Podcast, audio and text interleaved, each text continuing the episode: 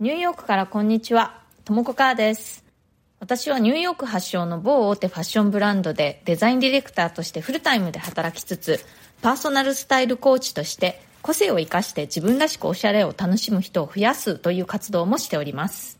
このチャンネル、ニューヨーク人生劇場では、人種のるつぼ、何でもありのニューヨークで、私が体験したあれこれや、日々感じたことについて、私の専門分野のファッションの話も時々混ぜながらお伝えしていきます。ニューヨークの自由でポジティブな空気感とともに、ちょっと元気が出る放送をお届けしていきます。それでは今日もよろしくお願いします。今日はですね、ちょっと前に私のフルタイムのそのデザインの仕事についてご質問いただいていたのにお答えしてみたいと思います。えー矢口洋大さんからのご質問だったんですけれども、ちょっとそのご質問の方を読んでみますね。ところで白状しますが、実は私はテキスタイルデザイナーのお仕事の内容をきちんと理解できていなくて、さらにテキスタイルプリントとなると専門性を感じ、またその部門のデザインディレクターとなると素人には謎だらけで、ファッションデザイン全体においてどのような部分を担うお仕事なのか興味があるので差し支えない範囲で語っていただけると嬉しいです。ということで、そう、あの、ちょっとね、私の仕事結構、まあ珍しいとまでは言いませんけれども、あんまりやってる人いない感じの仕事ですね。そのファッション業界の中においても。私はこの仕事をフルタイムでやっているんですけれども、一つの会社イコール、まあ、一つのブランドに勤めていまして、で、その私の勤めているブランドというのは、いろいろな商品を作っているんですね。洋服だとか、あとはバッグや靴や、えー帽子とか、傘なんかの小物、アクセサリー類、スカーフとかそういうものをね、もうたくさん作っているすごく大きなブランドなんですけれども、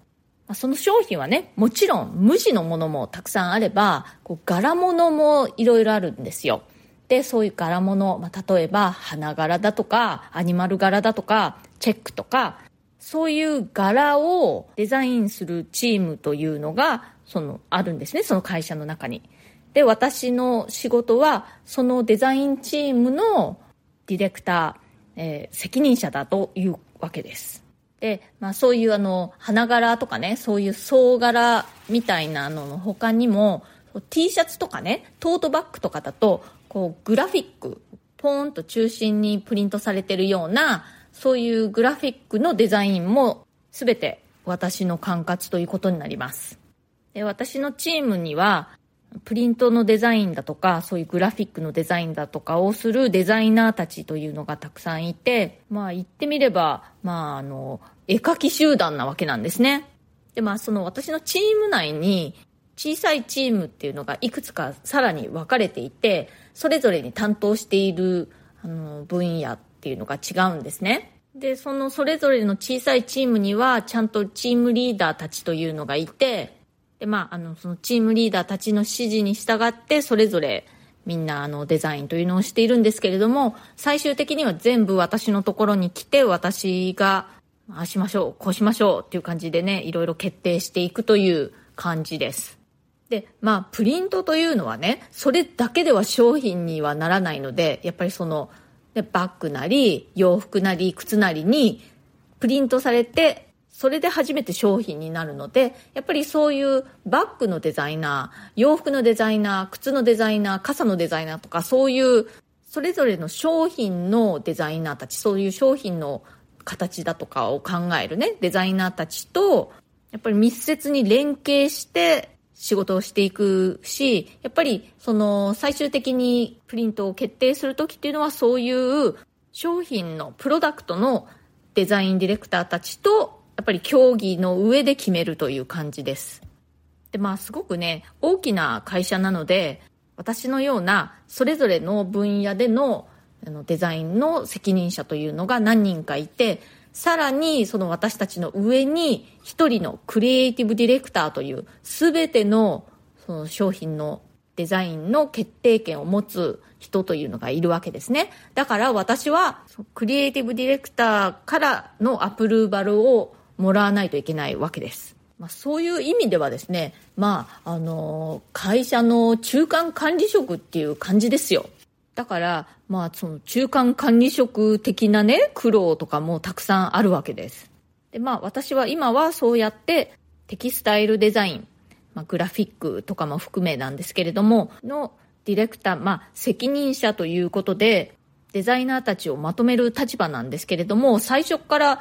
あの、この立場だったわけではもちろんなくて、私自身も一デザイナーとしてスタートして、まあ最初は本当にアシスタントデザイナーっていうやつですね。で、そこからだんだん上に上がっていって、まあ部署全体をまとめる立場に、まあ今ではなったという感じなんですけれども、最初はね、私、あの、プリントとかテキスタイルのデザイナーではなかったんですね。まあデザインはデザインでも、洋服のデザイナー、アパレルデザイナーだったわけです。で、まあ、あの、ブランドはね、何社か、その、移動してというか、転職をして変わったんですけれども、今働いている会社の前の会社ですね。で、働いていた時、ちなみに、マーク・ジェイコブスという、これもまたニューヨークのブランドなんですけれども、そこで働いていた時に、会社がプリントデザインの部署というのを立ち上げたんですね。で、それまでは、特にプリントデザインというのを専門でやっている部署というのは会社の中になくて、洋服のデザイナーたちが、まあ、あの、片手間にって言うと変ですけれども、まあ、兼業でやっていたんですね。で、そういうことをしている会社っていうのはすごく多いんですけれども、今でも。特に小さいブランドなんかだと、プリントを専門でやっているデザイナーがいないっていうところは結構多いと思うんです。で、まあ、マーク・ジェイコブスも当時そんな感じだったんですけれども、だんだん会社が大きくなってきて、で、あの、プリントもかなりたくさんやっていたので、プリントをやる部署をちゃんと立ち上げようということになったみたいで、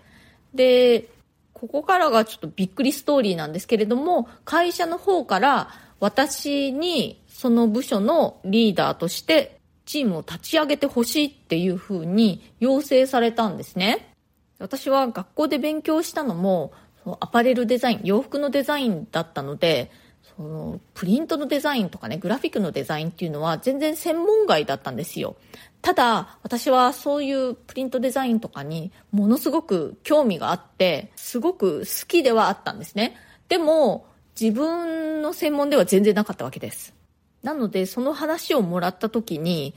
実は一回、断ったとまでは言いませんけれども、ちょっと自分が適任かどうかは分かりませんみたいなね、ちょっと、あの、できるかどうか分かりません的な返事をしたんですね。なんですけれども、会社の方で、いや、あなたなら大丈夫だからみたいな感じで任せてくれて、で、まあ実際にそのデザインの経験の、プリントデザインの経験のあるデザイナーを外部から新しく採用して、でね、この採用するときも、今思うと、なんか結構めちゃくちゃだったなと思うんですけれども、私そのプリントのデザインに関しては経験がなかったわけじゃないですか。でも私がそう採用担当だったんですね。で、私が面接とかして、で、あの、採用したんですけれども、それと同時に自分も超特急で、まあ、あの、トレーニングを受けて、なんか急遽ですね、今まで経験のなかった分野、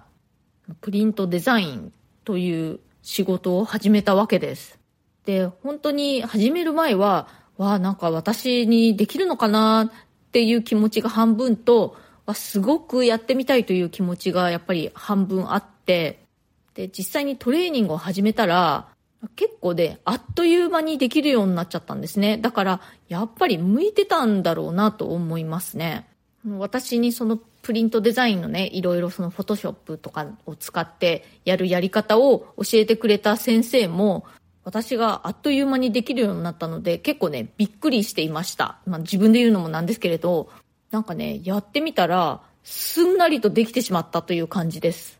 まあでも本当にね、結構これは奇跡のストーリーだなと自分で思うんですけれども、自分でその